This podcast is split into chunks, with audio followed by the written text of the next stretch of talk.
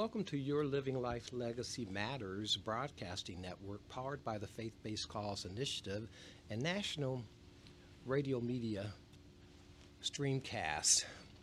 It's been a very, very long month, but a very joyful month for the Faith Based Cause Initiative. And on behalf of our chair, Dr. Pastor William Reveille and Gregory P. Garland, uh, I am honored to serve as the executive to the chair.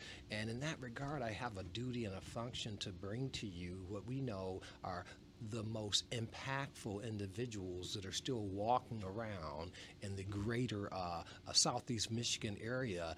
And when we think about black history and we look at the fine job our brother alumni, uh, Damon, um, and a, the rest of them are doing uh, on MSNBC, CNN, PBS. We can just go down the particular uh, scale and across the, the board. Uh, this has been a uh, momentous uh, Black History Month, and all of them have been notable. But more so now than ever, it's important to illuminate really not just the heroes of the past, but heroes of the future. And I have the pleasure of introducing you to a um, uh, a special guest who really has walked the walk. You know, a lot of folks can talk it, but very few people can walk it, not because they don't want to walk it, they just can't walk it.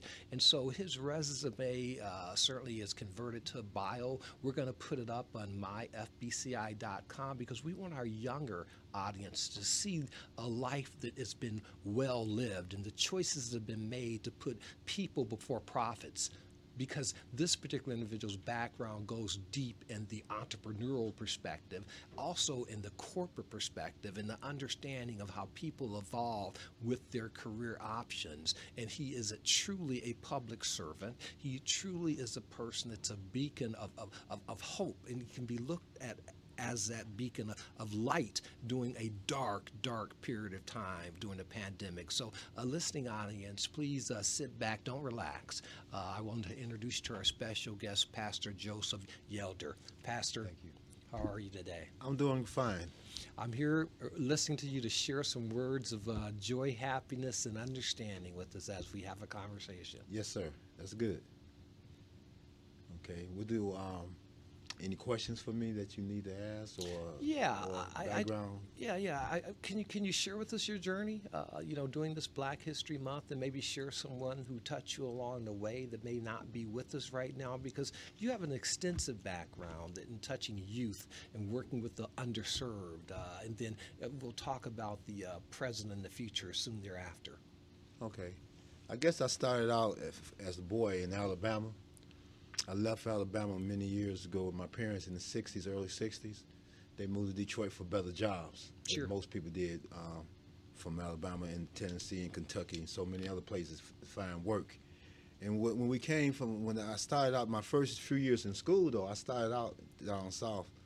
We went to a three-room shack, and it had first and second grade in the um, one rooms, third and fourth in another, and then fifth and sixth. And that was the extent. School went to the sixth grade, but from that meager um, situation, it taught me how to become uh, educated. And that education in, in the South took me to uh, understanding what I needed to be because so many people in our- in those days we had to work on farms before we went to school.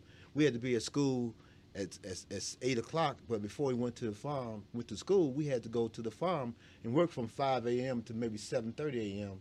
and get the work done.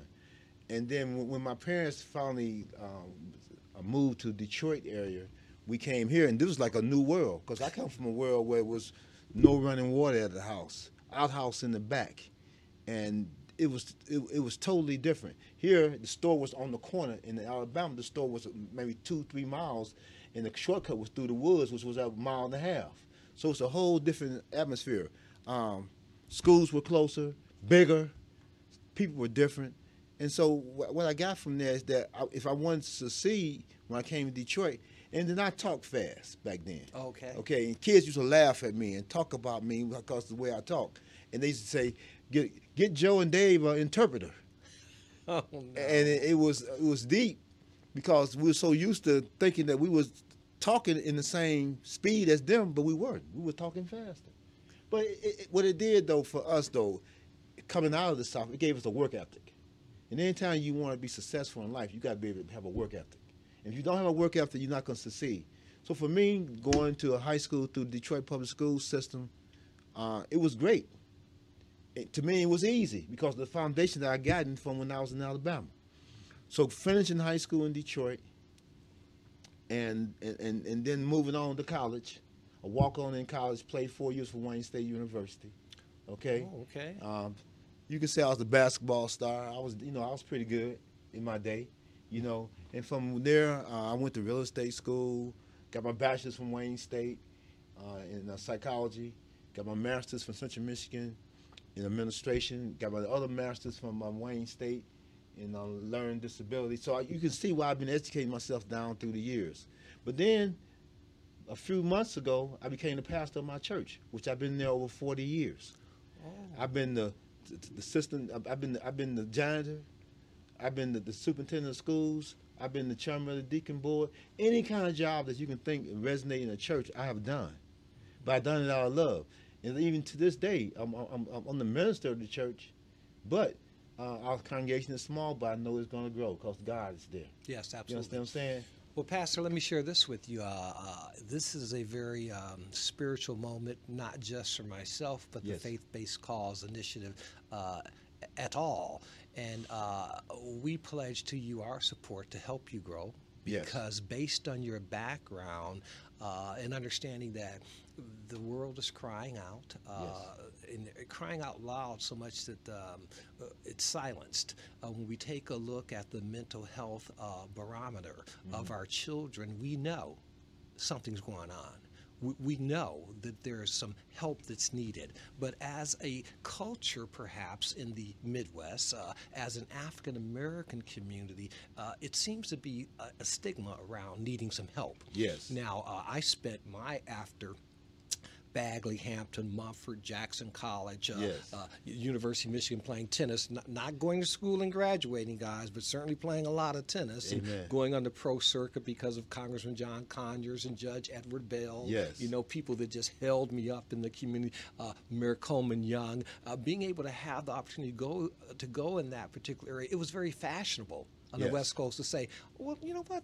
That's a good uh, comment you made there, Pastor Yelder. I'm going to talk that over with my counselor. Amen. Yeah, I'm going to be talking that with my uh, therapist because it was very popular. It was very chic, very uh, uh, successful to have a counselor, to have a, a, a psychologist, a psychiatrist. There was no stigma. So, Pastor, what do you feel we need to do to basically reinforce the fact that the first line of offense and defense in the community, underserved in the community of color especially, is in fact a faith-based leader such as yourself. And we know our people need help. And how do you see things right now in terms of uh, maybe uh, black history individuals you want to talk about that are supporting the cause along with you? Because when our listeners read this bio uh, that I'm going to put up on our myfbic.com site, you'll see the incredible work that Pastor uh, Joseph Yelder has been doing, not just in the last year or, or so that he got appointed as pastor, but I think he's been pastoring and leading people pretty much all his life. I would tell you this here. Um, everybody has a ministry, okay? And it, your ministry, first of all, is your family first, Okay. okay? Somebody has to be in the family to take the leadership role, okay? Um, one of the things about being a, a minister, I, I'm, I'm teaching people to love God. And if you learn God and learn how to learn the Bible and live the Bible way, your life will change because God got your back. So many times we stray away trying to find our way, thinking we can do things by ourselves. But in this meantime, doing it by yourself, you're an island and you don't have a faith based community, church, or anybody to really help you. But if you get closer to God, close to God's people, you're all on the same page, then you find some type of uh, love. That's what the thing you don't have. And so our children are missing what? Love. They're listen, uh, missing discipline. They're miss, missing a, a person that they can look up to that can help them become better in their future. one of the things the church do for you is give your children a place they can go and they feel safe. With our society being so upside down, especially during this pandemic, when you really can't go nowhere or do anything, you need to know that God is real and that everything is going to be all right. You need to have a place you can go to get food. You need to go to a place where you can get uh, educated, jobs, uh, in the place where somebody is saying it's okay. It, it, doesn't matter who you are or what you've been. It doesn't matter what addictions that you might have, as far as uh, drugs or alcoholism or mental illness, whatever. You can come here and get help. If not at my church, somebody else's church. But first, though, you got to make the first step. Most people are, are, afraid to make the first step. And the reason they're afraid to make the next step, they don't want nobody talking about them. They don't want nobody knowing their business. But the, the main thing is, as one of our old um, Detroit Public Schools uh, uh, superintendent said, the main thing is the main thing. And the main thing is them. Yeah. In doing that, we are helping helping them to become better, and that's all what ministers do. Right. We reach out and try to help people. You know, uh, when you uh, and again, uh, I'm sort of. Um, sort of following in the steps of, of yours. Uh, my coach uh, at Mumford, Coach Jones, used to always say, uh, "Let's make the main thing the main thing." Amen. And you know, I tell our younger audience, I mean, guys, remember,